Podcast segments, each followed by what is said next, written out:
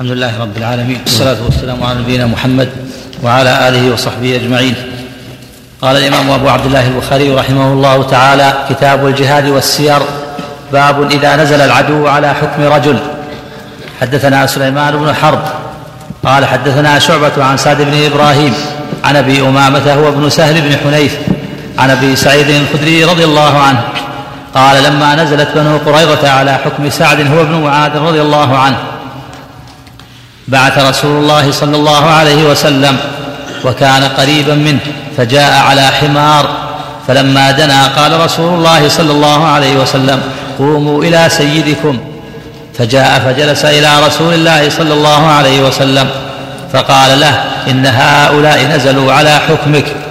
قال فإني أحكم أن تقتل المقاتلة وأن تسبى الذرية. قال لقد حكمت فيهم بحكم الملك. نعم. باب قتل الأسير وقتل الصبر. وهذا من فضل الله سعد توفيق الله لسعد هو سيد الأوس رضي الله عنه. وفقه الله هذا الحكم قوم نقضوا العهد وشايعوا أعداء الله ونصروهم فاستحقوا هذا هذه العقوبة. وهي قتل المقاتلة وصل الذرية والنساء وهم بنو قريظة من اليهود. كانوا قد عاهد النبي صلى الله عليه وسلم ألا يقاتلوه وألا يظاهروا عليه. فلما أحاطت قريش ومن معها من الكفرة بالمدينة بعثوا إليهم ولم يزالوا بهم حتى نقضوا العهد. فلما رد الله كيد الكفرة وهزم الأحزاب ورجع الكفار خائبين خاسئين بما أرسل الله عليهم من الجنود. حاصر النبي صلى الله عليه وسلم قريظة فطلبوا النزول على حكم سعد. لأن حلفاؤه حكم بينهم حكم فيهم بأن تقتل مقاتلتهم وتسبى ذريتهم حكم فقال صلى الله عليه وسلم لقد حكمت بحكم الله من فوق سبع يعني من فوق سبع سماوات. وهذا في جواز التحكيم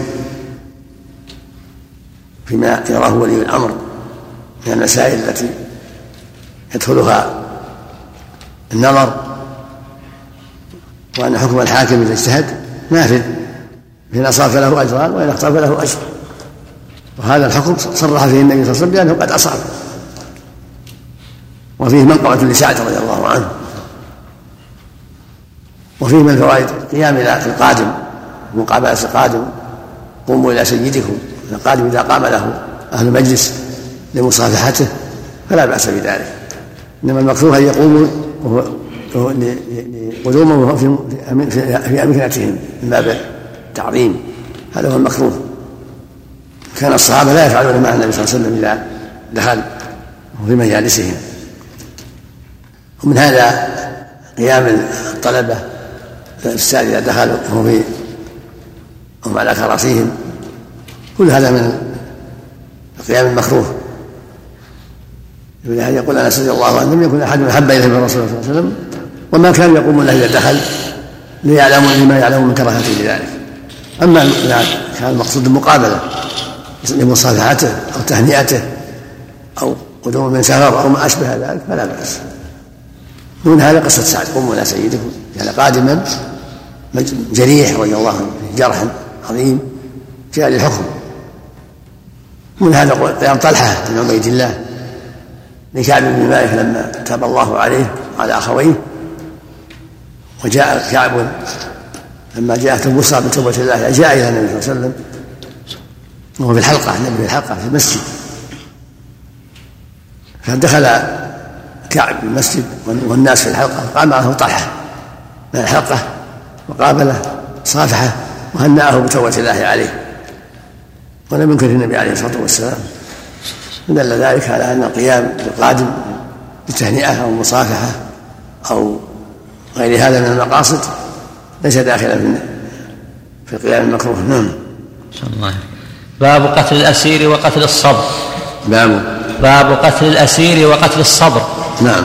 حدثنا إسماعيل قال حدثني مالك عن ابن شهاب عن أنس بن مالك رضي الله عنه أن رسول الله صلى الله عليه وسلم دخل عام الفتح وعلى رأسه المغفر فلما نزعه جاء رجل فقال فقال إن ابن خطل متعلق بأسار الكعبة. فقال اقتلوه. نعم. باب هل يستأسر الرجل ومن لم يستأسر؟ قتل الصبر. باب باب قتل الأسير وقتل الصبر. نعم هذا فيه قتل. الصبر. والأسرى حين قتل صلى الله عليه وسلم يوم بدر. عقبة بن أبي معيط بن نضر بن الحارث طائفة بن علي هم أسرى إذا رأى ولي الأمر قتل بعض الأسارى له قتل. وهكذا قتل من استحق قتل من قدر عليه كابن خطل كان سبابا للنبي صلى الله عليه وسلم يهجوه فأمر بقتله صبرا. نعم. باب هل يستأسر الرجل؟ والصبر معناه الحبس يعني يحبس يوقف يوقف حتى يقتل يمسك حتى يقتل. نعم. نعم. باب هل يستأسر الرجل ومن لم يستأسر ومن ركع ركعتين عند القتل. نعم. حدثنا أبو الوليد قال أخبرنا شعيب عن الزهري قال أخبرني حدثنا أبو اليمان قال أخبرنا شعيب عن الزهري قال أخبرني عمرو بن أبي سفيان بن ابن أسيد بن جارية الثقفي وهو حليف لبني زهرة. وكان من أصحاب أبي هريرة أن أبا هريرة رضي الله عنه قال بعث رسول الله صلى الله عليه وسلم عشرة رهط سرية عينا وأمر عليهم عاصم بن ثابت الأنصاري جد عاصم بن عمر بن الخطاب وأمر عليهم. نعم. وأمر عليهم عاصم بن ثابت الأنصاري جد عاصم بن عمرو بن الخطاب نعم. جد عاصم. جد عاصم بن عمر بن الخطاب. نعم. فانطلقوا حتى إذا كانوا بالهدأة وهو بين عسفان ومكة. ذكروا لحي من هذيل يقال لهم بنو لحيان. فنفروا لهم قريبا من مئة من مئتي رجل كلهم رام. فاقتصوا آثارهم حتى وجدوا مأكلهم تمرا تزودوه من المدينة. فقالوا هذا تمر يثرب. فاقتصوا آثارهم. فلما رآهم عاصم وأصحابه لجأوا إلى فدفد وأحاط بهم القوم فقالوا لهم انزلوا وأعطونا بأيديكم ولكم العهد والميثاق ولا نقتل منكم أحدا. فقال عاصم بن ثابت أمير السرية أما أنا فوالله لا أنزل اليوم في ذمة كافر. اللهم أخبر عنا نبيك. فرموهم بالنبل فقتلوا عاصما في سبعة. فنزل إليهم ثلاثة رهط بالعهد والميثاق. منهم خبيب الأنصاري وابن دثنة ورجل آخر. فلما فلما استمك فلما استمكنوا منهم أطلقوا أوتار قسيهم فأوثقوهم. فقال الرجل الثالث هذا أول الغدر. والله لا أصحبكم. إن لي في هؤلاء لأسوة. يريد القتل. وجرروه وعالجوه على أن يصحبهم فأبى فقتلوه. فانطلقوا بخبيب وابن دثنة حتى باعوهما بمكة بعد وقيعة بدر. فابتاع خبيبا بنو الحارث بن عامر بن نوفل بن عبد مناف. وكان خبيب هو قتل الحارث بن عامر يوم بدر. فلبث خبيب عندهم أسيرا. فأخبرني عبيد الله بن عياض أن بنت الحارث أخبرته أنهم حين اجتمعوا استعار منهم موسى يستحد بها فأعارته. فأخذ ابنا لي وأنا غافلة حتى أتاه قالت فوجدته مجلسه على فخذه والموسى بيده. ففزعت فزعة عرفها خبيب في وجهي فقال تخشين أن أقتله ما كنت لأفعل ذلك. والله ما رأيت والله ما رأيت أسيرا قط خيرا من خبيب. والله لقد وجدته يوما يأكل من قطف عنب في يده وإنه لموثق في الحديد وما بمكة من ثمر. وكانت تقول إنه وإنه لرزق من الله رزقه خبيبا. فلما خرجوا من الحرم ليقتلوه في الحل قال لهم خبيب ذروني أركع ركعتين. ثم قال لولا أن تظنوا أن ما بي جزع, جزع لطولتها. اللهم أحصهم عددا. ولست, ولست أبالي حين أقتل مسلما على أي شق كان لله مصرعي. وذلك في ذات الإله وإن يشاء يبارك على أوصال شلو ممزع فقتله ابن الحارث. فكان خبيب هو سن الركعتين لكل امرئ مسلم قتل صبرا. فاستجاب الله لعاصم بن ثابت يوم أصيب. فأخبر النبي فأخبر النبي صلى الله عليه وسلم أصحابه خبرهم وما أصيبوا. وبعث ناس من كفار قريش إلى عاصم حين حين حدثوا أنه قتل ليؤتوا بشيء منه يعرف. وكان قد قتل رجل وكان قد قتل رجلا من عظمائهم يوم بدر. فبعث على عاصم مثل الظلة من الدبر. فحمته من رسولهم فلم يقدروا على أن يقطعوا من لحمه شيئا. باب, باب فكاك الأسير. فيه عن أبي موسى رضي الله عنه عن النبي صلى الله عليه وسلم حدثنا قتيبة بن سعيد قال حدثنا جرير عن منصور عن أبي وائل عن أبي موسى رضي الله عنه قال قال رسول الله صلى الله عليه وسلم فكوا العانية يعني الأسير. وأطعموا الجائع وعودوا المريض. حدثنا أحمد بن يونس قال حدثنا زهير قال حدثنا مطرف. هذا فيه الحث على هذه الخصال. وعود المريض وأطعموا الجائع وفك الأسير فيه الحث على هذه الخصال. العناية بذات المرضى لما فيها من التأثر بهم ورحمة حالهم والدعاء لهم. فهم ينشطون بذلك ويتأثرون بذلك لما يرون من تأثر إخوانهم بهم وحرصهم عليهم وزيارتهم لهم. فالمريض يأنس بزيارة إخوانه ويسره ذلك. وربما خف عليه المرض لما يحصل له من التأثر بزيارة إخوانه والفرح بها. فإن فرح النفس ووجود ما ينفعها ويسرها مما يزيد يزيد في قوة النفس ومدافعة المرض وكذلك فيه في ذلك الأجر العظيم أيضا. وإطعام الجهاية معروف من الفضل ومساءة الفقراء والإحسان إليهم. فك العاني كذلك الأسرى الأسرى من المسلمين كل إنسان يسعى في فكهم. من أيدي الكفار إذا كان عليه المال سلم المال إذا كان غير ذلك ساعد في إزالته حتى يفك الأسير. ومن هذا السجناء؟ بين المسلمين السجناء. لهم شبه بهذا شبه بالأسرى إذا سجنوا في المال وهم فقراء. فالإحسان إليهم والوفاء عنهم فيه خير عظيم فيه إطلاق سراحهم وفيه الصدقة عليهم. حدثنا أحمد بن يونس قال حدثنا زهير قال حدثنا مطرف أن عامرا حدثهم عن أبي جحيفة رضي الله عنه قال قلت لعلي رضي الله عنه هل عندكم شيء من الوحي إلا ما في كتاب الله؟ قال لا والذي فلق الحبة وبرأ النسمة ما أعلمه إلا فهما يعطيه الله رجلا في القرآن وما في هذه الصحيفة؟ قلت وما في الصحيفة؟ قال العقل وفكاك الأسير وأن لا يقتل مسلم بكافر. وهذا فيه رد على الرافضة القائلين بأن أهل البيت خصوا بشيء وأن لهم أشياء غير الناس توجب الغلو فيهم ودعاهم والاستغاثة بهم أو البدع على قبورهم أو الاعتقاد أنهم يعلمون الغيب أو ما أشبه ذلك كل هذا باطل. ولهذا بين علي رضي الله عنه أن الرسول ما خصهم بشيء دون الناس. بل هم مع الناس في الأحكام. لا يجوز الغلو فيهم ولا اعتقاد ما يخالف الشرع فيهم. ما عدا ما حرم الله عليه من الزكاة. حرم الله على أهل البيت الزكاة. على بني هاشم. يعم علي وذريته وغيرهم من بني هاشم.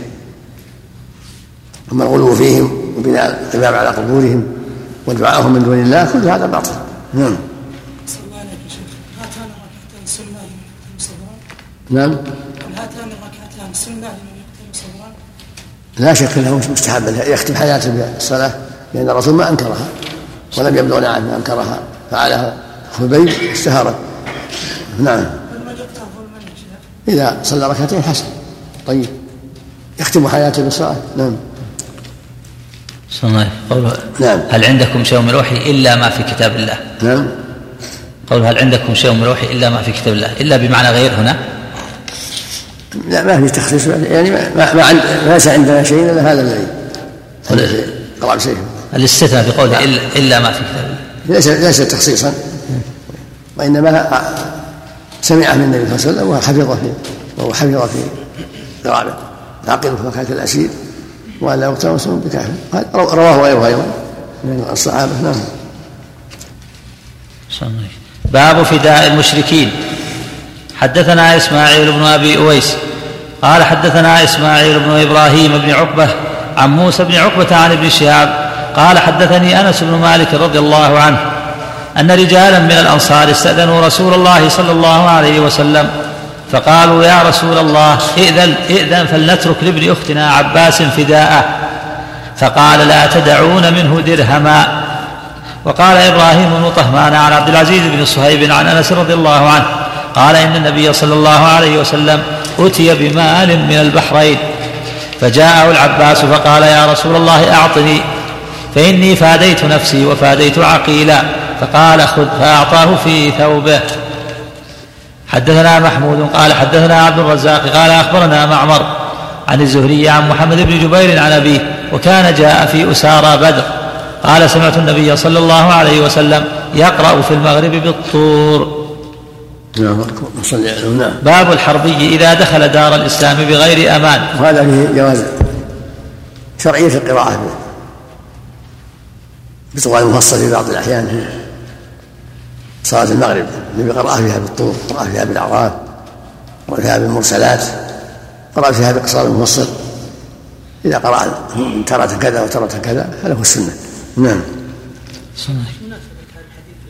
نعم. لأن جاء في في أشارة بيتر جاء ليسلم الفداء. الترجمة؟ باب في باب في فداء. المشركين باب في فداء المشركين. هذا قدم لأجل الفداء الفداء نعم. باب الحربي إذا دخل دار الإسلام بغير أمان. باب باب الحربي إذا دخل دار الإسلام بغير أمان. نعم. حدثنا أبو نعيم قال حدثنا أبو العميس. عن إياس بن سلمة بن الأكوع عن أبيه رضي الله عنه قال أتى النبي صلى الله عليه وسلم عين من المشركين وهو في سفر فجلس عند أصحابه يتحدث ثم انفتل فقال النبي صلى الله عليه صلى الله عليه وسلم اطلبوه واقتلوه فقتلته فنف فنفله سلبه فنفله سلبه. نعم. باب لأنه في عين المسلمين ينظر أمور المسلمين. ينظر عوراتهم حتى يبلغ قومه. العدو. لهذا أمرنا بقتله. جاسوس. نعم. باب باب, باب يقاتل عن أهل الذمة ولا يسترقون. باب. باب يقاتل عن أهل الذمة ولا يسترقون. باب يقاتل. يقاتل عن أهل الذمة. عن أهل الذمة. يقاتل. عن أهل الذمة. يقاتل. نعم. مم. باب يقاتل عن أهل الذمة ولا يسترقون. حدثنا موسى بن إسماعيل قال حدثنا أبو عوانة عن حصين عن عمرو بن ميمون عن عمر رضي الله عنه قال وأوصيه بذمة الله وذمة رسوله صلى الله عليه وسلم أن يوفى لهم بعهدهم وأن يقاتل من ورائهم ولا يكلفوا إلا طاقتهم. نعم. لأنهم تبع المسلمين. يأدوا الجزية صاروا تبع المسلمين يقاتلوا عنهم. ويمنعوا منهم عدوهم. إذا بذلوا الجزية والتزموا بالسوق نعم باب جوائز الوفد. باب باب جوائز الوفد. نعم. باب هل يستشفع إلى أهل الذمة ومعاملتهم.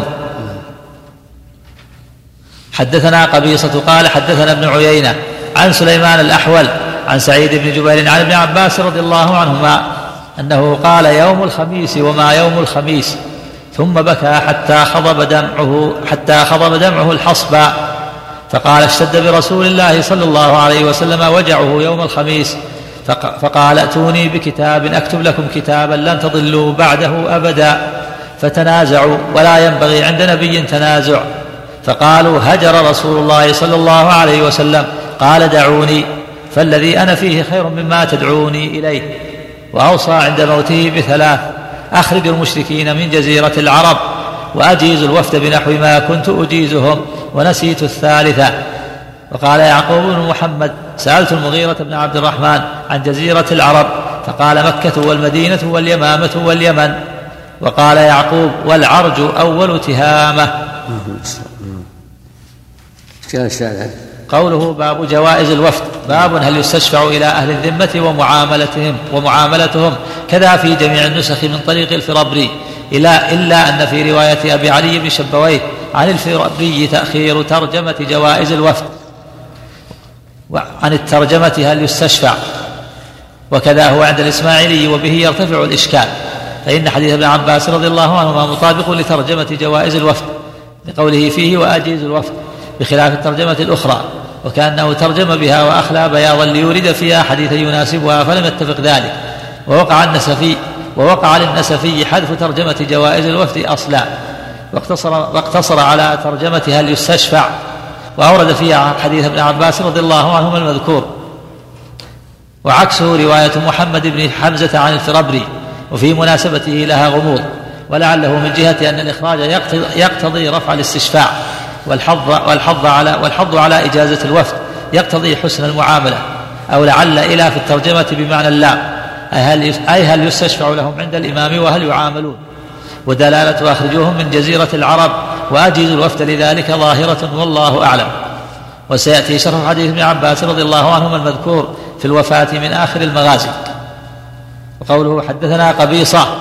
قال حدثنا ابن عيينة كذا لأكثر الرواة عن الفربري وكذا في رواية النسفي ولم يقع في الكتاب لقبيصة رواية عن سفيان بن عيينة إلا هذا وروايته فيه عن سفيان الثوري كثيرة جدا وحكى الجبائي عن رواية ابن السكن عن الفربري.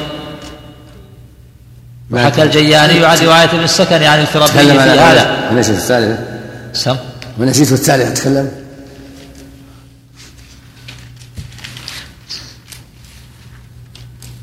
العيني موجود تكلم على النسخة الثالثة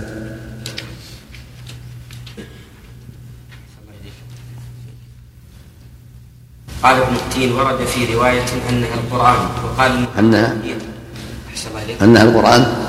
نعم. وقال المهلب هي تجهيز جيش أسامة بن زيد. وقال ابن بطال كان المسلمون اختلفوا في ذلك على الصديق فأعلمهم أنه صلى الله عليه وسلم عهد بذلك عند موته. وقال عياض يحتمل أنها قوله لا تتخذوا قبري وثنا فقد ذكر ذلك ذلك فقد ذكر مالك معناه في إجلاء اليهود وها هنا فرع ذكره في التوضيح وهو يمنع كل كافر عندنا وعند مالك من استيطان الحجاز ولا يمنعون من ركوب بحره. بس نتكلم. نعم نعم الله المسلم الذي عنده زوجة كتابية هل له أن يدخلها جزيرة العرب؟ والنبي قال أخرجوهم الأظهر والله أعلم ليس له ذلك. إنما يكون إذا كان في غير الجزيرة كالشام والعراق مصر وأشبه ذلك. لأن الحديث عام إخراج اليهود والنصارى من الجزيرة. أم. زوجة المسلم وغيرها. نعم. من ظاهر ظاهر يمنع من ذلك. نعم. عليك الذين يفيدون بالعمال الآن من الكفار نعم. يعتبر هذا يوفى لهم بعهدهم أم أنه لابد يخرجون؟ ظاهر النص المنع إلا من قدم لحاجة. مؤقته مثل من يقدم بالميرة يبيعها أو الرسول البريد اللي يأتي من الكفار أو ما أشبه ذلك. أما هؤلاء يأتون يقيمون يفسدون في الأرض ويضرون المجتمع الاسلامي فلا يجوز استخدام العمل هنا الجزيرة إلا للضرورة التي تتبعها مصلحه مصلحة المسلمين إعداد سلاح أو طب خاص أو ما أشبه من الأشياء الفردية التي يحتاجها المسلمون. أما إطلاق هذا الأمر للناس حتى يستخدموا من شاء هذا لا يجوز. قد صدر قرار من المجلس يأتي العلماء منذ سنوات في هذا الأمر رفع إلى ولي الأمر لمنع هذا التساهل. نعم. نسأل الله أن يعين على ذلك. نعم. صاحب المؤسسة يأثم يا شيخ نعم نعم لا يجوز استخدام الكفرة الواجب استخدام المسلمين. المسلمين هم في حاجة للنفع. ثم يختار أيضا. يختار من المسلمين من يظهر صلاحه. لا يأخذ من هب ودب. بعض المسلمين يدعي الإسلام وهو وثني يعبد غير الله. ينبغي الوكيل يستقدم أو يتعاقد مع الناس ينبغي له يكون نبيها. حتى لا يختار ولا يتعاقد إلا مع من عرف بالإسلام. الصحيح ولا يتساهل في استخدام الكفرة أو المخلطين المعروفين بالوثنية وهم يدعون الإسلام. السفراء يا شيخ. نعم. السفراء سفراء الدول يا شيخ. مستثنى السفير مستثنى. قد يستثنى أنه تدعو الحاجة إلى ذلك. مثل ما استثني في وجوده بين الكفار النبي صلى الله عليه وسلم بعث أبا عبيدة أمينا سفيرا في نجران بين النصارى. نعم يعتبر كبيرة من كبائر نعم. يعتبر كبيرة استخدام الكفارة؟ على كل معصية أما كونها كبيرة محل نظر لكنها لا يجوز. ما فيه ما فيه وعيد فيه وصية بإخراجه والكبيرة فيها لها شروط. نعم. نعم. باب التجمل للوفود. نعم. باب التجمل للوفود. تجمل؟ نعم. نعم. حدثنا يحيى بن بكير قال حدثنا الليث عن عقيل عن ابن شهاب عن سالم بن عبد الله أن ابن عمر رضي الله عنهما قال وجد عمر رضي الله عنه حلة استبرق تباع في السوق فأتى بها رسول الله صلى الله عليه وسلم فقال يا رسول الله ابتع هذه الحلة فتجمل بها للعيد والوفد. فقال رسول الله صلى الله عليه وسلم إنما هذه لباس من لا خلاق له أو إنما يلبس هذه من لا خلاق له. فلبث ما شاء الله ثم أرسل إليه النبي صلى الله عليه وسلم بجبة ديباج فأقبل بها عمر رضي الله عنه حتى أتى بها رسول الله صلى الله عليه وسلم. فقال يا رسول الله قلت إنما هذه لباس من لا خلاق له أو إنما يلبس هذه من لا خلاق له ثم أرسلت إلي بهذه. فقال تبيعها أو تصيب أو تصيب بها بعض حاجتك.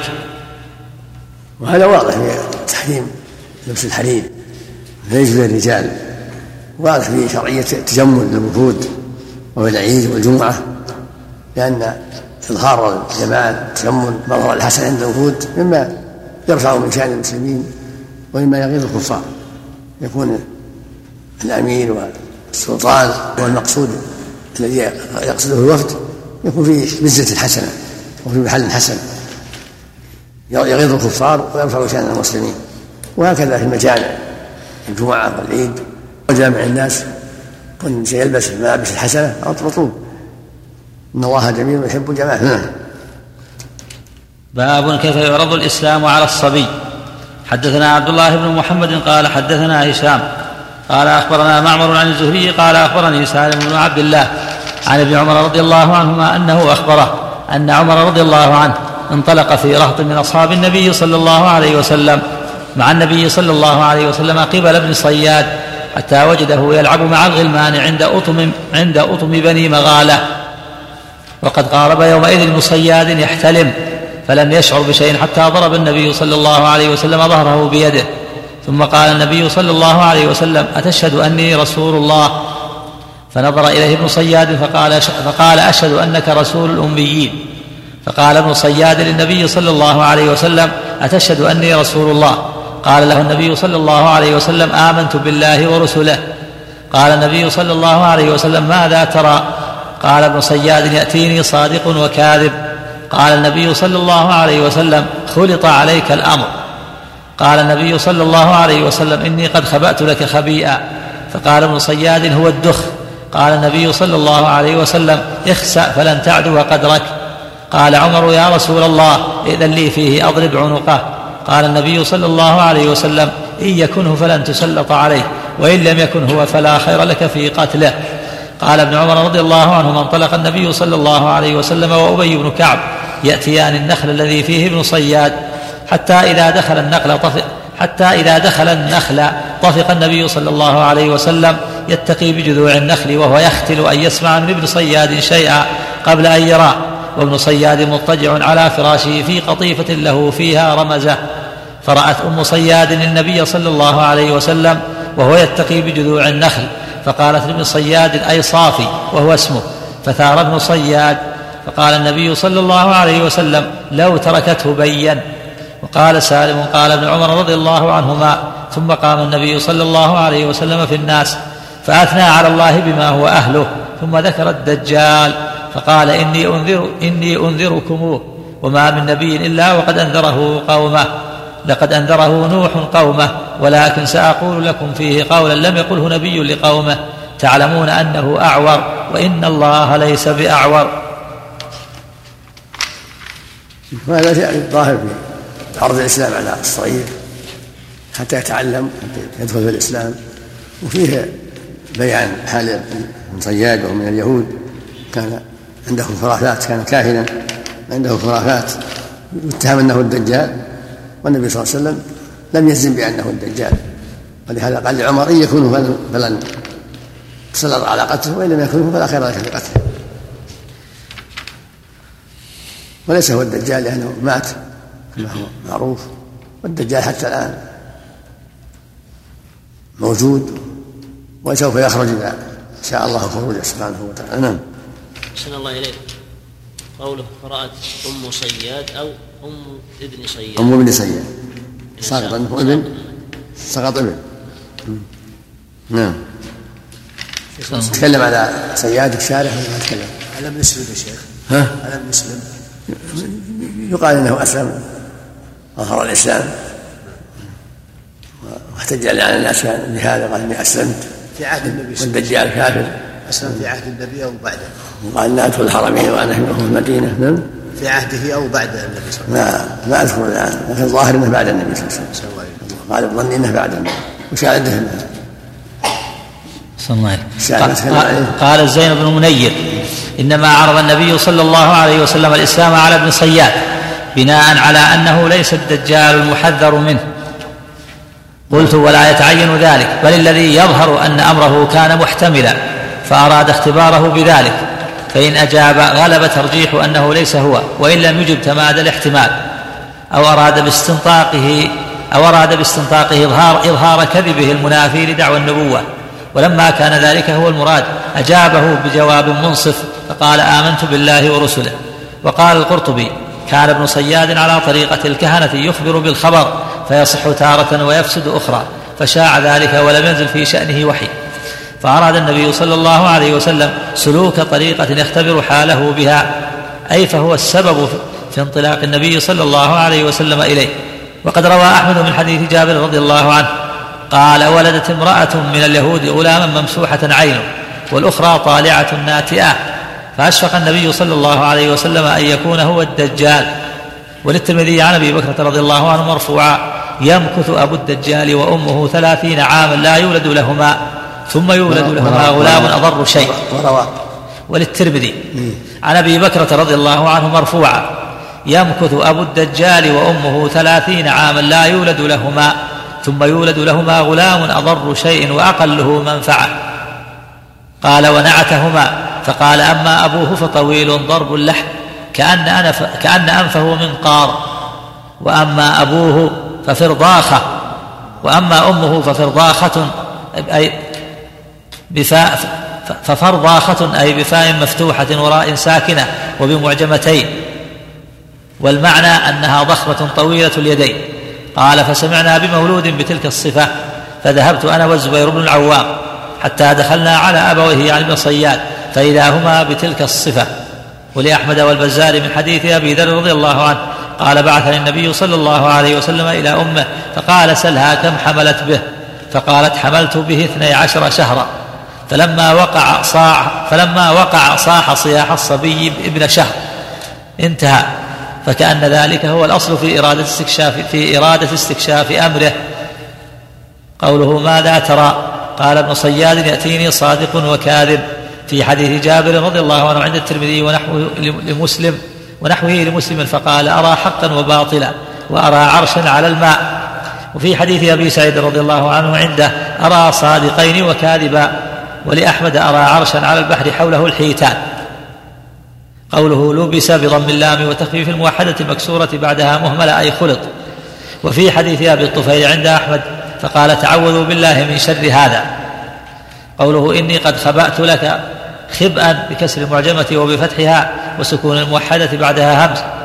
وبفتح المعجمة وكسر الموحدة بعدها تحتانية ساكنة ثم همز. أي أخفيت لك شيئا. قوله والدخ بضم المهملة بعدها معجمة. وحكى صاحب المحكم الفتح. ووقع عند الحاكم الزخ بفتح الزاي بدل الدال وفس بفتح الزاي بدل الدال وفسره بالجماع واتفق الأئمة على تغليطه في ذلك ويرده ما وقع في حديث أبي ذر رضي الله عنه المذكور فأراد أن يقول الدخان فلم يستطع فقال الدخ. وللبزار والطبراني في الأوسط من حديث زيد بن حارثة رضي الله عنه قال كان النبي صلى الله عليه وسلم خبأ له سورة الدخان. وكأنه أطلق السورة وأراد بعضها. فإن عند أحمد من عبد عن عبد الرزاق في حديث الباب وخبأت له يوم تأتي السماء بدخان مبين وأما جواب ابن صياد بالدخ فقيل إنه اندهش فلم يقع من لفظ الدخان إلا على بعضه. وحكى الخطابي أن الآية حينئذ كانت مكتوبة في يد النبي صلى الله عليه وسلم فلم يهتد ابن صياد منها إلا لهذا القدر الناقص على طريقة الكهنة. ولهذا قال النبي صلى الله عليه وسلم لن تعدو قدرك. أي قدر مثلك من الكهان الذين يحفظون من إلقاء شياطينهم ما يحفظونه مختلطا صدقه بكذبه. وحكى أبو موسى المديني أن السر في امتحان النبي صلى الله عليه وسلم له بهذه الآية. الإشارة إلى إن إلى أن عيسى بن مريم عليه الصلاة والسلام يقتل الدجال بجبل الدخان فأراد التعريض لابن صياد بذلك. واستبعد الخطابي ما تقدم وصوب أنه خبأ له الدخ وهو نبت يكون بين البساتين وسبب استبعاده له أن الدخان لا يخبأ في اليد ولا الكم لا يخبأ في اليد ولا الكم. ثم قال إلا أن يكون خبأ له اسم الدخان في ضميره. وعلى هذا فيقال كيف اطلع ابن صياد أو شيطانه على ما في الضمير؟ ويمكن أن يجاب باحتمال أن يكون النبي صلى الله عليه وسلم تحدث مع نفسه أو أصحابه بذلك قبل أن يختبره. فاسترق الشيطان ذلك أو بعضه. قوله اخسأ سيأتي الكلام عليه في كتاب الأدب في باب مفرد. وقوله فلن تعدو قدرك أي لن تجاوز ما قدر الله فيك أو مقدار أمثالك من الكهان. قال العلماء استكشف النبي صلى الله عليه وسلم أمره ليبين لأصحابه تمويهه لئلا يلتبس حاله على ضعيف لم يتمكن الإسلام لم يتمكن في الإسلام. ومحصل ما أجاب به النبي صلى الله عليه وسلم أنه أنه قال له على طريق الفرض والتنزل إن كنت صادقا في دعواك الرسالة ولم يختلط عليك الأمر آمنت بك وإن كنت كاذبا وخلط عليك الأمر فلا وقد ظهر كذبك والتباس الأمر عليك فلا, فلا تعدو قدرك.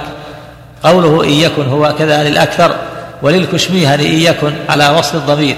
اختار ابن مالك جوازه ثم الضمير لغير مذكور لفظا وقد وقع في حديث ابن مسعود رضي الله عنه عند أحمد أن يكون هو الذي تخاف فلن تستطيعه وفي مرسل عروة عند الحارث بن أبي أسامة إن يكن هو الدجال قوله فلن تسلط عليه. في حديث جابر رضي الله عنه فلست بصاحبه إنما صاحبه عيسى بن مريم قوله وإن لم يكن هو فلا خير لك في قتله. قال الخطابي وإنما لم يأذن النبي صلى الله عليه وسلم في قتله مع ادعائه النبوة بحضرته. لأنه. لأنه كان غير بالغ ولأنه كان من جملة أهل العهد. قلت الثاني هو المتعين. وقد جاء مصرحا به في حديث جابر رضي الله عنه عند أحمد وفي مرسل عروة فلا يحل لك قتله. ثم إن في السؤال عندي نظرا لأنه لم يصدح بدعوى, بدعوى النبوة وإنما أراهم أنه يدعي الرسالة وإنما أوهم أنه يدعي الرسالة ولا يلزم من دعوى الرسالة دعوى النبوة. قال الله تعالى إنا أرسلنا الشياطين على الكافرين. الآية. قوله قال ابن عمر رضي الله عنهما انطلق النبي صلى الله عليه وسلم هو وأبي بن كعب. هذه هي القصة الثانية من هذا الحديث وهو موصول بالإسناد الأول. وقد أفردها أحمد عن عبد الرزاق بإسناد حديث الباب. ووقع في حديث جابر رضي الله عنه ثم جاء النبي صلى الله عليه وسلم ومعه أبو بكر وعمر ونفر من المهاجرين والأنصار وأنا معهم. ولأحمد من حديث أبي الطفيل أنه حضر ذلك أيضا وقد تقدم في الجنائز شرح ما في هذا الفصل من المفردات وبيان اختلاف الرواة. وقوله طفق أي جعل ويتقي أن يستتر ويختل أن يسمع في خفية. ووقع في حديث جابر رضي الله عنه رجاء أن يسمع من كلامه شيئا ليعلم أصادق هو أم كاذب. قوله أي صافي بمهملة وفاء وزن باغ زاد في رواية يونس هذا محمد. وفي حديث جابر فقالت يا عبد الله هذا أبو القاسم قد جاء. وكأن الراوي عبر باسمه الذي تسمى به في الإسلام وأما اسمه الأول فهو صاف. قوله لو تركته بين أي أظهر لنا من حاله ما نطلع به على حقيقته والضمير لأم ابن, لأم ابن صياد. أي لو لم تعلمه بمجيئنا لتمادى على ما كان فيه فسمعنا ما, يستك ما يستكشف به أمره. وغفل بعض الشراح فجعل الضمير لز وجعل الضمير للزمزمة. أي لو لم يتكلم بهذا لفهمنا كلامه. لكن عدم فهمنا لما يقول كونه كونه يهمهم. كذا قال والأول هو المعتمد. قوله وقال سالم قال ابن عمر. هذه هي القصة الثالثة وهي موصولة بالإسناد المذكور وقد أفردها أحمد أيضا. وسيأتي الكلام عليها في الفتن. وفي قصة ابن صياد اهتمام الإمام بالأمور التي يخشى منها الفساد. والتنقيب عنها وإظهار كذب المدعي الباطل, المدعي الباطل وامتحانه بما يكشف حاله والتجسس على أهل الريب. وأن النبي صلى الله عليه وسلم كان يجتهد فيما لم فيما لم فيما لم يوحى إليه فيه. وقد اختلف العلماء في أمر ابن الصياد اختلافا كثيرا. سأستوفيه إن شاء الله في الكلام على حديث جابر أنه كان يحلف أنه ابن صياد أن ابن صياد هو الدجال. حيث ذكره المصنف في كتاب الاعتصام إن شاء الله تعالى. وفيه الرد على من يدعي الرجعة إلى الدنيا لقوله صلى الله عليه وسلم لعمر إن يكن هو الذي تخاف منه فلن تستطيعه لأنه لو جاز أن الميت يرجع إلى الدنيا لما كان بين قتل عمر له حينئذ وكون عيسى بن مريم صلى الله عليه وسلم هو الذي يقتله بعد بعد ذلك منافاة. والله أعلم. المقصود أخر إلى الكلام هناك. نسأل الله العافية. سم. نعم. باب قول النبي صلى الله عليه وسلم لليهود أسلموا تسلموا التجسس على أهل الغيب يعني إذا علم أن هذا البيت يشتبه في خانة أو في قمور أو غيره. الظاهر لولي الأمر ان يتعاهد المسؤولين عرف الأمارات والعلامات حتى يزال ويطلع الباطل من جنس ما جرى لابن صياد. ولحماية المسلمين من الشر والفساد وليس من التجسس. اذا عرف ذلك بالبينات أو بالأمارات الظاهرة. نعم. لأن هذا فيه فيه وقايه المسلمين شرهم والقضاء على أسباب الفساد. نعم. نعم. فيه الريب جمع ريبة تهم يعني. نعم. صلى الله عليه وسلم. قال أن الدجال لا يوجد الآن وإنما يكون وقت خروجه حديث الجشاشة واضح لأنه موجود نعم. رواه مسلم في الصحيح باب قول النبي صلى الله عليه وسلم لليهود أسلموا تسلموا. قاله المقبوري عن أبي هريرة رضي الله عنه. باب إذا أسلم قوم في دار الحرب ولهم مال وأرضون فهي لهم. باب باب إذا أسلم قوم في دار الحرب ولهم مال وأرضون فهي لهم. حدثنا محمود قال أخبرنا عبد الله قال أخبرنا معمر عن الزهري عن علي بن حسين عن عمرو بن عثمان عن عمرو بن عثمان بن عفان عن أسامة بن زيد رضي الله عنهما قال قلت يا رسول الله أين تنزل غدا في حجته؟ قال وهل ترك لنا عقيل منزلا؟ ثم قال نحن نازلون غدا بخيف بني كنانة المحصب حيث قاسمت قريش على الكفر وذلك أن بني كنانة حالفت قريش على بني هاشم ألا يبايعوهم ولا ولا يؤوهم. قاله الزهري والخيف الوادي. ألا يبايعوهم ولا ألا يبايعوهم ولا يؤووهم ولا ولا يؤووهم يؤوهم؟ نعم. نعم. قال الزهري والخيف الوادي. لكن لكن أحسن الله لك استدلال المؤلف بالحديث. هل عقيل أسلم؟ بعد ذلك أسلم. لكن حينما عقيل أسلم. طالب مات على الكفر. أما عقيل وجعفر وعلي ثلاثة أسلموا رضي الله عنهم وطالب هو أكبر لم يسلم يعني لكن استدلاله على أنهم إذا أسلموا إيه. في حرب فلهم فأسلموا عليه. كان يريد أن أن عقيل وجعفر وعلي لما أسلموا كان لهم ما حصل لهم في سابق قبل الدخول في الإسلام ما حصل لأبي طالب ما كان عليه أبو طالب ومات عليه خلفه له لأن طالب تصرف وهؤلاء بقيت حقوقهم فأسلموا عليها من مال أبي طالب. لعل هذا مراده إشكال بها الشارع الشارع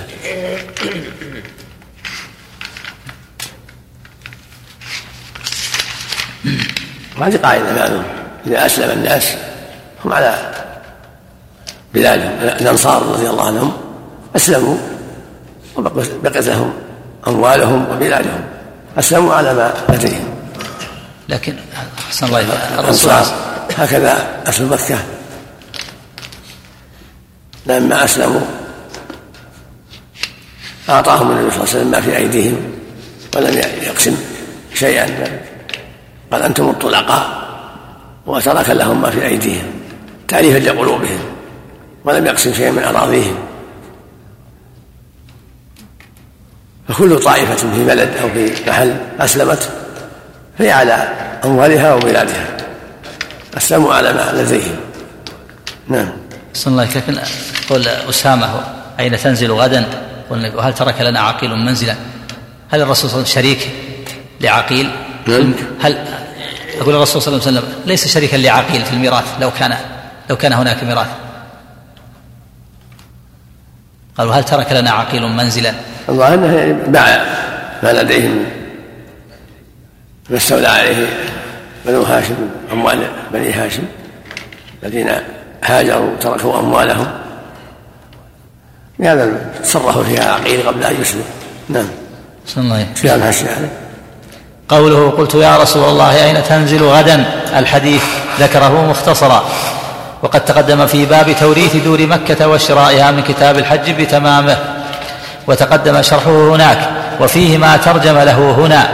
لكنه مبني على أن مكة فتحت عنوة. والمشهور عند الشافعية أنها فتحت صلحا.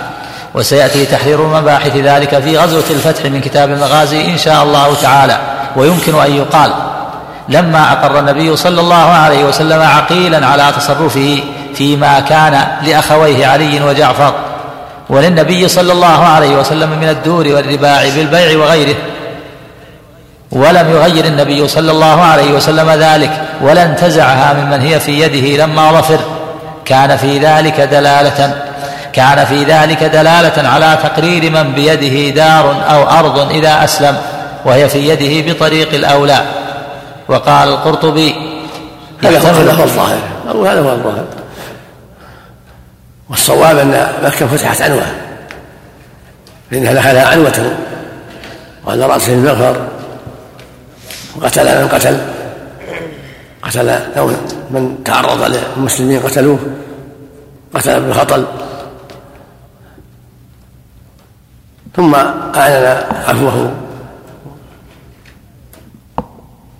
لما سألهم قال ما تظنون أني فاعل بكم؟ قالوا أب كريم ابن أب كريم. فقال اذهبوا فأنتم الطلقاء الطلقاء ولم يأخذ شيء من أموالهم. فتركهم على ما أسلموا عليه. وعقيل ترك له التصرف في أموال أخويه. نعم. صلى الله يعني أحسن الله إليك عقيل استولى على بيوتهم ثم باعها وتصرف. صار فيها قبل أن يسلم نعم نعم. لا والأنصار هكذا. أسلموا على أموالهم. نعم نعم صلى الله كان في ذلك دلالة على تقرير من بيده دار أو أرض. يكفي نعم نعم. كلام القرطبي القرطبي شو؟ وقال القرطبي يحتمل أن يكون مراد البخاري أن النبي صلى الله عليه وسلم من على أهل مكة بأموالهم ودورهم من قبل أن يسلموا فتقرير من أسلم يكون بطريق الأولى.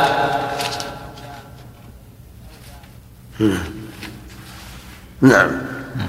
هو على كل حال فتح المة وسمح لهم بأموالهم دخل فيهم أسلم ومن توقف كصفوان بن أمية ثم أسلموا جميعا ولم يبقى منهم من هو مكافر إلا من هرب. كالعكرمة ثم أسلم. نعم. حدثنا إسماعيل قال حدثني مالك عن زيد بن أسلم عن أبيه أن عمر بن الخطاب رضي الله عنه استعمل مولا له يدعى هنيا على الحمى. فقال يا هني أضمم جناحك عن المسلمين واتق دعوة المسلمين. استعمل استعمل نعم. استعمل مولا له يدعى هنيا على الحمى. فقال له يا هني. هنيا؟ نعم. على على على الحمى. نعم.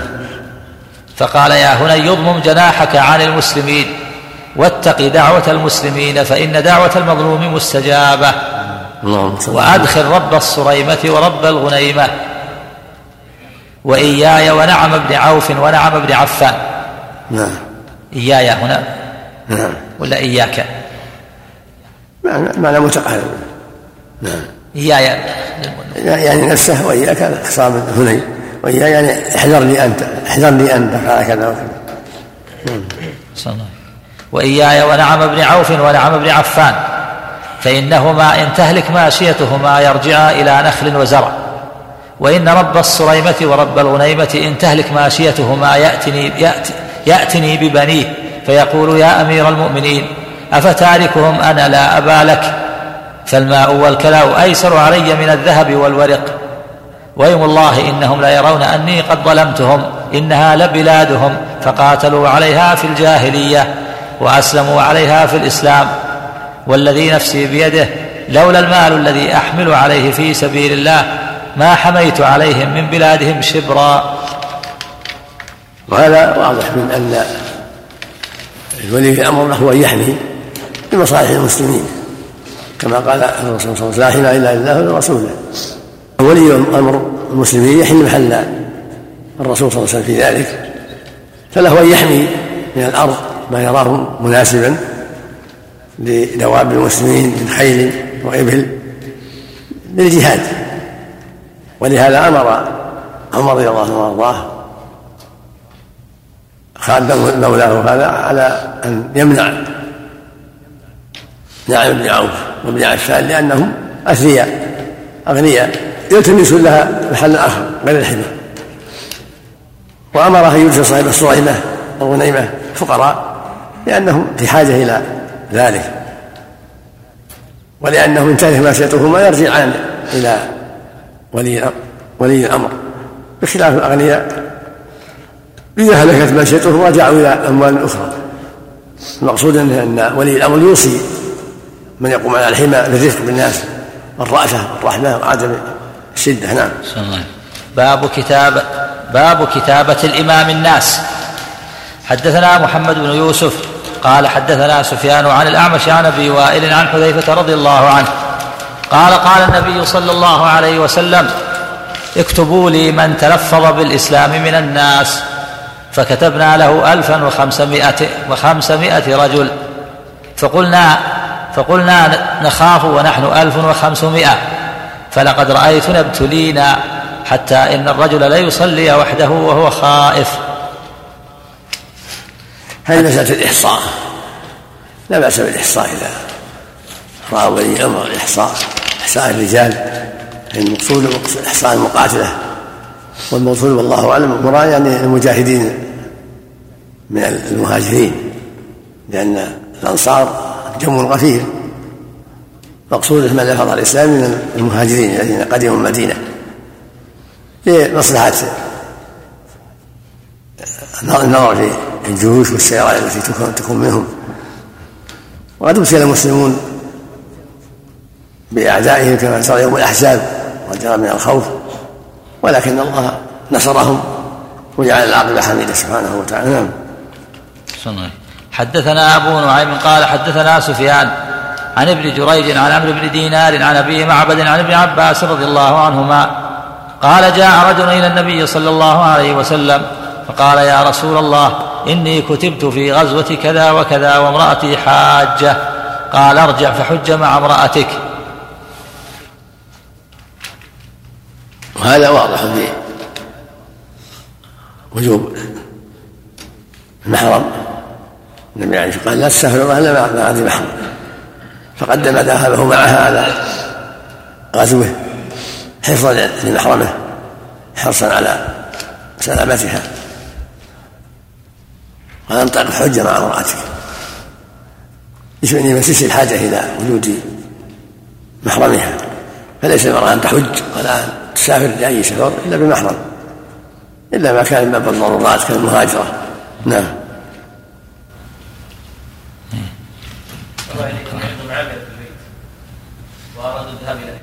نعم الذين عندهم عاملات في البيت خادمات وأرادوا الحج ماذا يفعلون؟ يكون معهم. مثل مثل عتيقاتهم في المريضه مع النبي صلى الله عليه وسلم. مثل بقية الخادمات لا يضيعون. نعم. تبع. نعم. نعم في طريق أخرى. نعم. طريق أخرى للحديث السابق قد حدثنا عبدان عن أبي حمزة عن الأعمش فوجدناهم خمسمائة. قال أبو معاوية ما بين ستمائة إلى سبعمائة. قال قال أبو معاوية ما بين ستمائة إلى سبعمائة. يمكن رواية. نقول هذه طريقة أخرى. لأن الإحصاء تعدد. قد يكون هذا أول ثم أحصوا بعد ذلك صاروا 1500 لأن أمره بأن يحصل أنت أفضل من الإسلام قد تعدد. هذا في وقت وهذا في وقت. نعم. باب إن الله يؤيد الدين بالرجل الفاجر. حدثنا أبو اليمان قال أخبرنا شعيب عن الزهري. حاول وحدثني محمد بن غيلان. قال حدثنا عبد الرزاق قال أخبرنا معمر. حدثنا حدثنا أبو اليمان قال أخبرنا شعيب عن الزهري. حاول وحدثني محمود بن غيلان. نعم. قال حدثنا عبد الرزاق قال أخبرنا معمر عن الزهري عن ابن المسيب عن أبي هريرة رضي الله عنه. قال شهدنا مع رسول الله صلى الله عليه وسلم فقال لرجل ممن يدعي الإسلام هذا من أهل النار. فلما حضر القتال قاتل الرجل قتالا شديدا فأصابته جراحة فقيل يا رسول الله الذي قلت إنه من أهل النار فإنه قاتل اليوم قتالا شديدا وقد مات. فقال النبي صلى الله عليه وسلم إلى النار. قال فكاد بعض الناس أن يرتاب فبينما هم على ذلك إذ قيل إنه لم يمت ولكن به ولكن به جراحا شديدا. فلما كان من الليل لم يصبر على الجراح فقتل نفسه. فأخبر النبي صلى الله عليه وسلم بذلك فقال الله أكبر. أشهد أني عبد الله ورسوله. ثم أمر بلالا فنادى في الناس إنه لا يدخل الجنة إلا نفس مسلمة. وإن الله لا يؤيد هذا الدين بالرجل الفاجر. وهذا فيه فوائد منها ذات نبوته عليه الصلاة والسلام فإنه قال هذا من أهل النار ثم تبين أمره. وهذا من باب الوحي أتاه الوحي بذلك أن الرجل هذا يكون من أهل النار لأنه يقتل نفسه ولأنه لم يقاتل دينا وإنما قاتل حمية ولم يسلم. بعض كان أنه قال لم يقاتل لأجل جنتكم وناركم وإنما قاتلت حمية لقومه. المقصود أن أن هذا من مما أطلعه الله عليه. ومن أدلة نبوته صلى الله عليه وسلم أنه رسول الله حقا. يأتي خبر السماء فيظهر شاهد ذلك ودليل ذلك فيما يقع في الأرض. ومنها الحذر من قتل النفس وأنه لا يجوز الإنسان يقتل نفسه ولو ولو أصابته جراحات لا يجوز قتل نفسه الله يقول جل ولا تقتلوا أنفسكم. قال النبي صلى الله عليه وسلم من قتل نفسه بشيء يعذب به يوم القيامة ليس له أن يقتل نفسه. وفيه أن أنها قد يؤيد الدين بعض الفجار. قد يكون أناس في الجيش لا خلق لهم ولكن يكون لهم نشاط ولهم شهامة قوة في القتال فينفع الله بهم. كما قد ينفع بالمنافقين في بعض غزوات النبي صلى الله عليه وسلم. ويكون مأواهم جهنم لكن قد ينفعون في القتال أو بذل الأموال وغير ذلك مما قد يقع. هذا أمر واقع. قد يبذل الأموال من هو لا يؤمن بالله ولا باليوم الآخر فيساعد المؤمنين وينفعهم وقد يقاتل حمية فينفع المسلمين وهو ليس على دين. وهذا مستقر إن الله لا يؤيد هذا الدين بالرجل الفاجر وبأقوام لا خلق لهم. وفيه من الفوائد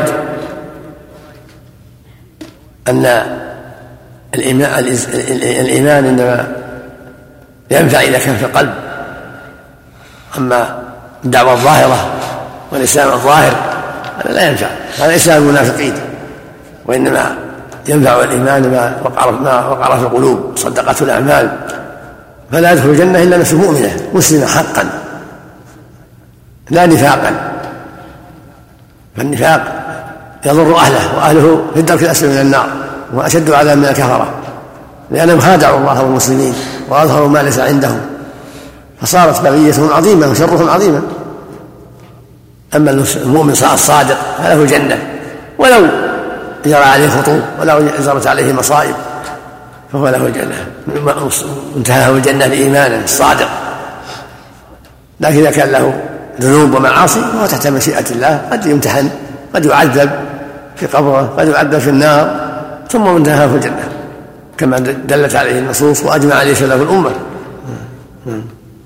هذا الرجل كافر أو عاصي؟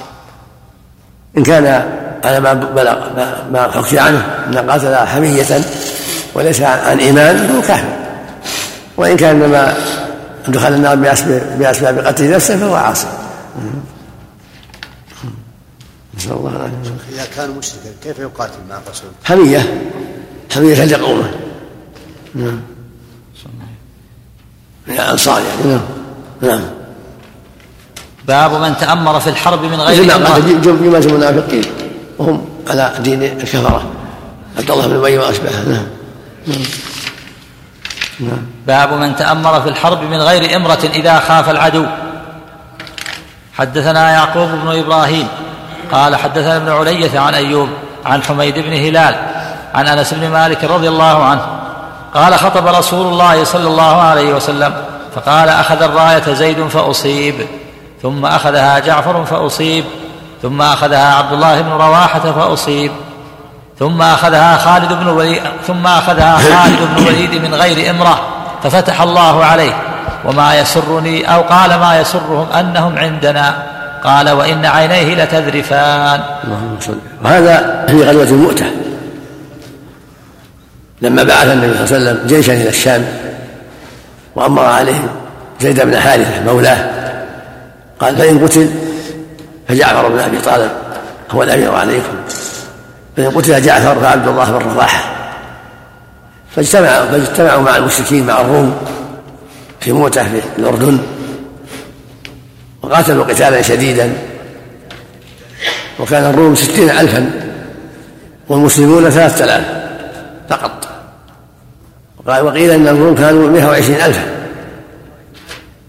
فاقتلوا فاقتتلوا قتالا شديدا. فقتل زيد بن حارثة الأمير. فأخذ الراية جعفر لأنه الأمير بعده. فقتل أيضا. ثم أخذها عبد الله بن رواحة لأنه الأمير بعده فقتل أيضا. ثم اصطلح الناس على خالد بن الوليد. وطلبوا منه أن يتأمر عليهم. فتأمر عليهم. وقاتل الناس قاتلوا قتالا شديدا فنصرهم الله. وانحاز كل قوم إلى معسكرهم ورجعوا بغنيمة وفضل من الله ونصر من الله جل وعلا على قلتهم. ولم يقتل منهم إلا عدد قليل. أكثر ما قيل أنه اثنا عشر مع هذه الأمة العظيمة والجيش العظيم من الروم. هذا من تأييد الله ونصره من الآيات العظيمة في نصر دينه. والله يقول جل وعلا يا أيها الذين آمنوا إن تنصروا الله ينصركم ويثبت أقدامكم. ولا ينصرن الله من ينصره إن الله لقوي عزيز. الذين إن مكناهم الأرض أقاموا الصلاة وآتوا الزكاة وأمروا بالمعروف ونهوا عن المنكر. فالمسلمون لا يقاتلون الناس بكثرتهم ولا بسلاحهم يقاتلونهم بقوة الإيمان والصدق في اللقاء والسلاح وغير السلاح من الأدوات كلها وسيلة كلها عون. ولكن المهم صدق القلوب وصدق الإيمان والثبات في الحق. هذا هو الأساس في نصرهم وتأييدهم. فإذا صدق المسلمون واستقاموا على دين الله قولا وعملا فأدوا فرائضه وتركوا محارمه واستقاموا على دينه وتواصوا بالحق والصبر عليه نصرهم الله. كما قال جل وعلا ولا ينصرن الله من ينصره. إن الله لقوي عزيز. الذين إن مكناهم أقاموا الصلاة وآتوا الزكاة وأمروا بالمعروف ونهوا قال جل وعلا إنا لننصر رسلنا والذين آمنوا في الحياة الدنيا ويوم يقوم الأشهاد يوم لا ينفع الظالم معذرتهم ولهم اللعنة ولهم سوء الدار. كان المسلمون يوم بدر نحو ثلث المشركين فنصرهم الله عليهم وأيدهم. وقد حاصرهم المشركون يوم الأحزاب في المدينة. كانت الأحزاب نحو عشرة آلاف مقاتل من سائر الكفرة من قريش وغيرهم. حاصروا المدينة جميع جهاتها. وأصاب المسلمين شدة عظيمة. ثم فرج الله كربتهم وأزال شدتهم وأيدهم بجنود من السماء لم يروها بجنود من السماء ملائكة وبالريح العظيمة حتى ألقى الله في قلوب عدوهم الرعب وطرحت قيامهم وكفأت قدورهم وانقلبوا خائبين إلى مكة خاسئين لم ينالوا خيرا ونصر الله أولياءه وأيدهم وحماهم وأمر نبيه أن يقاتل قريظة لما خانت ونقضت الآية فقاتلها. وسبى نساءها وذرياتها وأموالها كل هذا من أسر جل وعلا. كما قال جل وعلا يا أيها اذكروا نعمة الله عليكم. إذ جاءتكم جنود فأرسلنا عليهم ريحا وجنودا وكان الله بما تعملون بصيرا. إذ جاءوكم من فوقكم ومن أسفل منكم وإذ زاغت الأبصار وبلغت القلوب الحاجة وتظنون بالله هنالك ابتلي المؤمنون وزلزلوا زلزالا شديدا. نعم اللهم المستعان نعم. باب العون بالمدد. صحيح. خير الأصحاب أربعة. خير السعي أربعمائة ولا يغلب إذا صدقوا واستقاموا. إذا صدقوا واستقاموا. لا يغلبوا من قلة وإنما يغلبون من أشياء أخرى. إما رياء أو سمعة أو غير هذا من الأسباب أو معاصي صاروا عليها. باب العون بالمدد. حدثنا محمد بن بشار حدثنا ابن أبي عدي وسهل بن يوسف عن سعيد عن قتادة عن أنس رضي الله عنه أن النبي صلى الله عليه وسلم آتاه رعل وذكوان وعصية وبنو لحيان فزعموا أنهم أسلموا واستمدوا على قومهم فأمدهم النبي صلى الله عليه وسلم بسبعين من الأنصار. قال أنس رضي الله عنه كنا نسميهم القراء. نعم. كنا نسميهم القراء. نعم. يحطبون بالنهار ويصلون بالليل فانطلقوا بهم حتى بلغوا بئر معونة غدروا بهم وقتلوهم. فقنت شهرا يدعو على رعل وذكوان وبني لحيان قال قتادة وحدثنا أنس أنهم قرأوا بهم قرآنا. ألا بلغوا عنا قومنا بأنا قد لقينا ربنا فرضي عنا وأرضانا ثم رفع ذلك بعد. باب من غلب العدو فأقام على عرصتهم ثلاثا. باب باب من غلب العدو فأقام على عرصتهم ثلاثا. نعم. حدثنا محمد بن عبد الرحيم حدثنا روح بن عبادة حدثنا سعيد عن قتادة. وفي قصة الرعل والأكرام دلالة على أنه سبحانه يبتلي عباده الأخيار بمحن وشدائد وظلم من الغير لحكمة بالغة. وأن يرفع درجاتهم ويكونوا أسوة وقدوة لمن يأتي بعدهم ولنبلونكم بشيء من الخوف والجوع ونقص من الأموال والأنفس والثمرات. ولنبلونكم أن تنعلم المجاهدين والصابرين ونبلو أخباركم ونبلوكم بالشر والخير فتنة. ولهذا ابتلى الرسل وهم أفضل الناس. هكذا المؤمنون. ومنهم القراء السبعون الذين ذهبوا للدعوة. قتلهم أولئك الأشرار. نعم. نسال الله العافيه هل يدعى المعين نعم. يدعى المعين نعم. حدثنا محمد بن عبد الرحيم حدثنا روح بن عبادة حدثنا سعيد عن قتادة قال ذكر لنا, ذكر لنا أنس بن مالك عن أبي طلحة رضي الله عنهما عن النبي صلى الله عليه وسلم أنه كان إذا ظهر على قوم أقام بالعرصة ثلاث ليال. تابعه معاذ وعبد الأعلى. حدثنا سعيد عن قتادة عن أنس عن أبي طلحة رضي الله عنهما عن النبي صلى الله عليه وسلم. هذه قال فيها مصالح إذا ظهر على القوم وقام في عرصتهم ثلاثا لتمييز وتكميل ما يتعلق بالغزوة من قسم الغنائم ومن العناية بتفقد المسلمين ومن سلم منهم ومن لم يسلم إلى غير هذا من المصالح التي تترتب على الإقامة ثلاثة أيام مثل ما قام يوم بدر على بدر ثلاثة أيام بعد ما نصره الله عليهم. فالإقامة ثلاثة أيام فيها مصالح لتمييز ما وقع وإحصاء من قتل وقسم الغنائم ولئلا يتبين للقوم المقتولين بقية. يخشى شرها إلى غير هذا من المصالح نعم.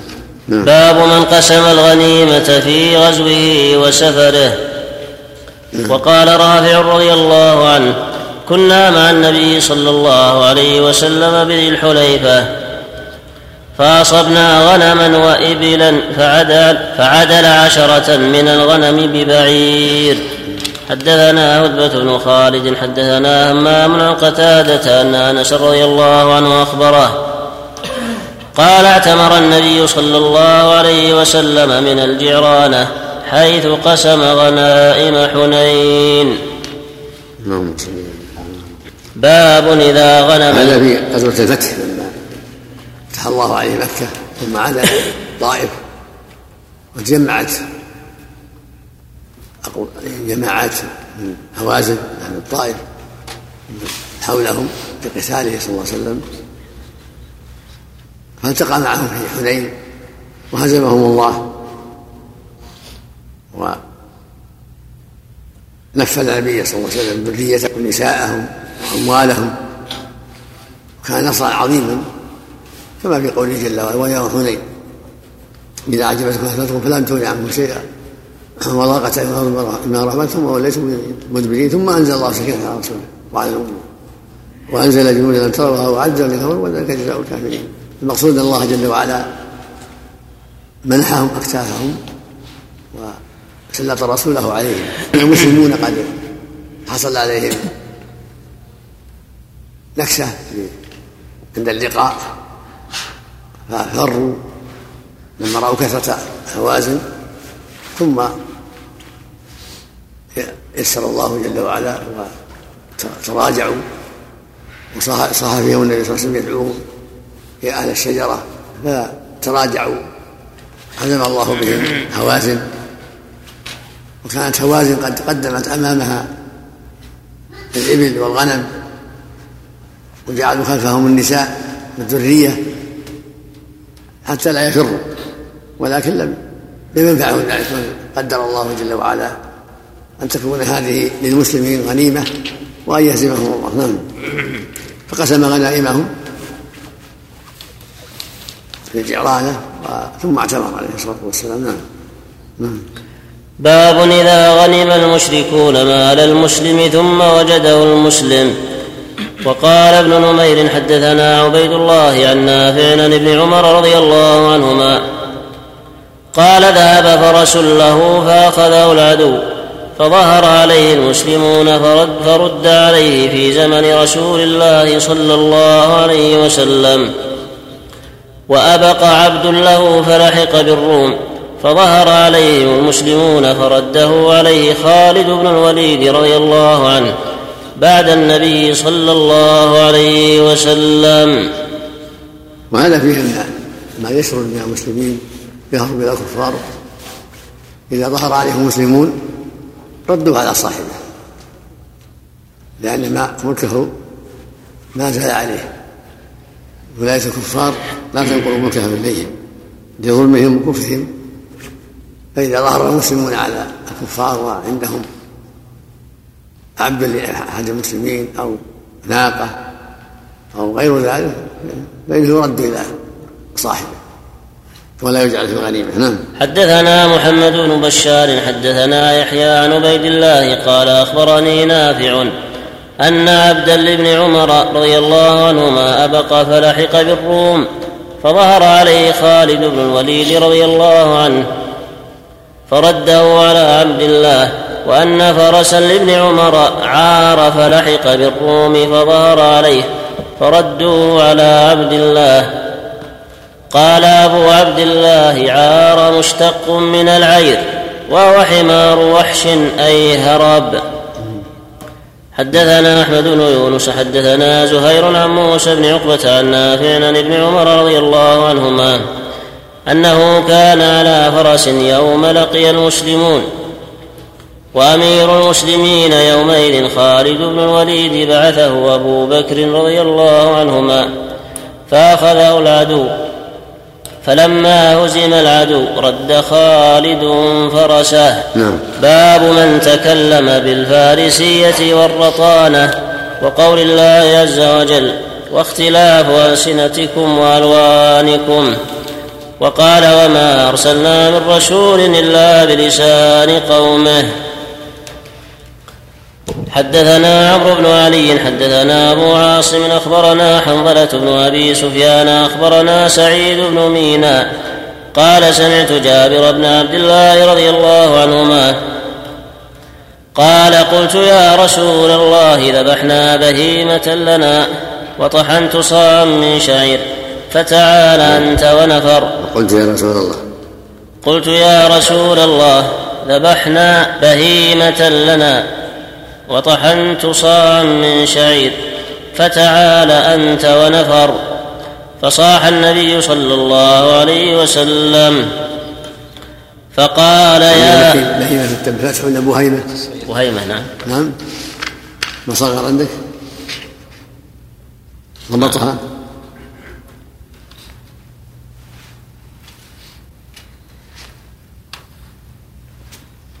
نعم. عيني ضبط نعم ماشي.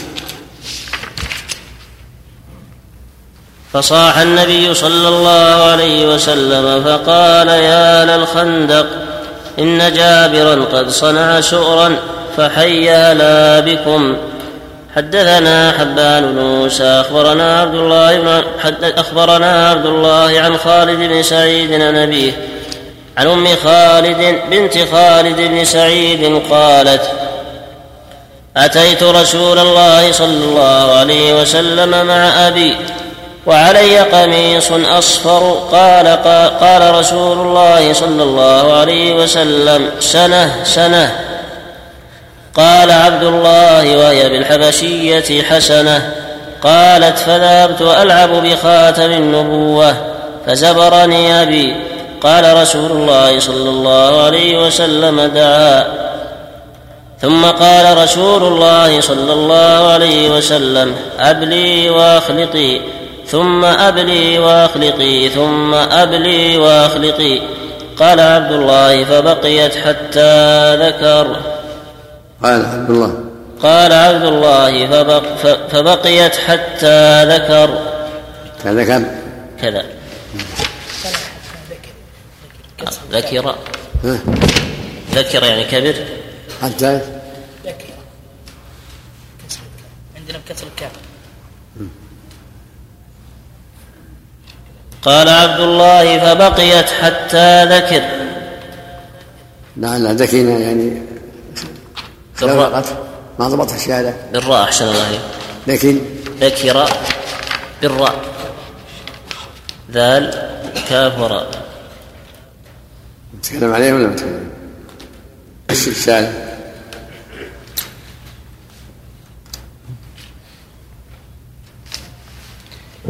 قوله في آخره قال عبد الله فبقيت حتى ذكر أي, الرا أي, ذكر أي ذكر الراوي أي؟ أي ذكر الراوي من بقائها أمدا طويلا. أي؟ قال عبد الله فبقيت حتى ذكر أي ذكر الراوي من بقائها أمدا طويلا. أي وفي نسخة الصغاني وغيرها حتى ذكرت ولبعضهم حتى دكن بمهملة وآخره نون أي اتسخ. وسيأتي في كتاب الأدب. وقع في نسخة الصقاني هنا من الزيادة في آخر الباب. قال أبو عبد الله هو المصنف. لم تعش امرأة مثل ما عاشت هذه يعني أم خالد. قلت لأن يعني الرسول قال لها أبلي وأخلقي أبلي وأخلقي. في ضمن ذلك الدعاء بطول العمر. فيه جواز الكلام باللغة الأجنبية. إذا دعت الحاجة إليها أو المصلحة أو المداعبة. سنة سنة. فإذا دعت الحاجة إلى تكلم بها تكلم بها. مثل ما أمر النبي صلى الله عليه وسلم زيد بن ثابت يتعلم لغة اليهود حتى يقرأ عليهم عليه كتبهم وحتى يكتب لهم بلغتهم. فسألهم اللغة الأجنبية إذا دعت الحاجة إليها أمر مطلوب لتفهيمهم والفهم عنهم. وفي قصة جابر المخيمة والصاع من الشعير معجزة. لأن النبي دعا أهل الخندق وكانوا أمة كبيرة. فبارك الله في الصاع وفي البخيمة وأكلوا راحوا أكلوا وشبعوا وبقي فضل كما جاء في الرواية المفصلة. وهذه من آيات الله من معجزات النبي عليه الصلاة والسلام. اللهم صل عليه. نعم. يكفي الدعاء بكبر العمر بدون قيد.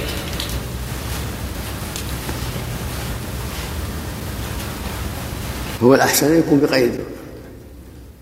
أعطى الله عمرك في طاعة الله وفي الخير وفي الصالح. لكن إذا دعا وأطلق وهو مراد ذلك كفت كفت النية؟ نعم. وإد قلت وإدراك موسى بن عقبة لها دال على طول عمرها لأنه قلت.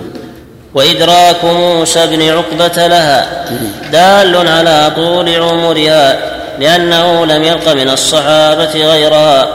تنبيه خالد بن سعيد المذكور في السند شيخ عبد الله وهو ابن المبارك هو خالد بن سعيد بن عمرو بن سعيد بن العاص أخو إسحاق بن سعيد وليس له في البخاري سوى هذا الحديث الواحد. حدثنا محمد بن بشار حدثنا غندر حدثنا شعبة عن محمد بن زياد عن أبي هريرة رضي الله عنه أن الحسن بن علي رضي الله عنهما أخذ تمرة من تمر الصدقة فجعلها في فيه. فقال له النبي صلى الله عليه وسلم بالفارسية كخ كخ أما تعرف أنا لا نأكل الصدقة؟ بالهمزة إخ إخ بالهمزة بكسر الكاف بالكسر كاف. ها؟ كخ بالكسر. نعم نعم. يعني الفظها أتركها. الف كخ كخ بمعنى الفظها واتركها وهذا فيه تعليم. الصبيان والصغار ما يحتاجون إليه وانهم ينهون عن ما حرم الله ويأمرون بما أمر الله حتى يتمرنوا على الخير. فإن حسن الحسن مات النبي صلى الله عليه وسلم وهو في الثامنة. ولد في سنة الثالثة من الهجرة. وحين وفاة النبي صلى الله عليه وسلم كان في الثامنة وكان الحسين في السابعة. المقصود أن أن ولي الأمر يعلم ولي الصبيان يعلمهم ويوجههم إلى الخير وإن كانوا صغارا حتى يتمردوا عليه ويعتادوه من هذا أمرهم بالصلاة إذا بلغوا سبعا؟ وضربهم عليها إذا بلغوا عشرا؟ للتعليم والتدرب على الخير النشأة عليه. وفيه إنكار المنكر على الصغار لا يجوز أن يمكنوا مما حرم الله فإن الصدقة محرمة على أهل البيت فلا يسمح للصغار يأكلوا منها. وهكذا لبس الحرير لا يلبس الحرير ذكر ولو صغير ولا الذهب ولو صغير يمنع مما يمنع من الرجال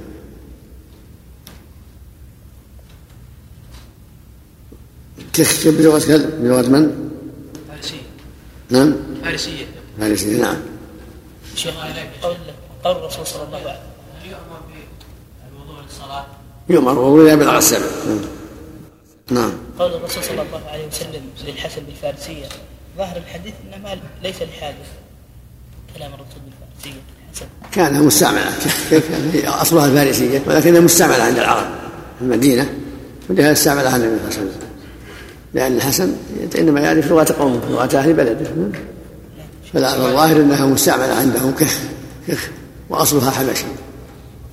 نعم مثل سنة سنة أصلها حبشي. واستعملها النبي مع أم خالد. نعم. في كلام حول هذا عفى الله عنك. نعم. في كلام حول هذا. أي صيام وقد نازع الكرماني في كون الألفاظ الثلاثة عجمية. لأن الأول يجوز أن يكون من توافق اللغتين والثاني يجوز أن يكون أصله حسنة فح- فحذف أوله إيجازا. والثالث من أسماء الأصوات وقد أجاب عن الأخير ابن المنير فقال وجه مناسبته أنه صلى الله عليه وسلم خاطبه بما يفهمه مما لا يتكلم به الرجل مع الرجل. فهو كمخاطبة العجمي بما يفهمه من لغته.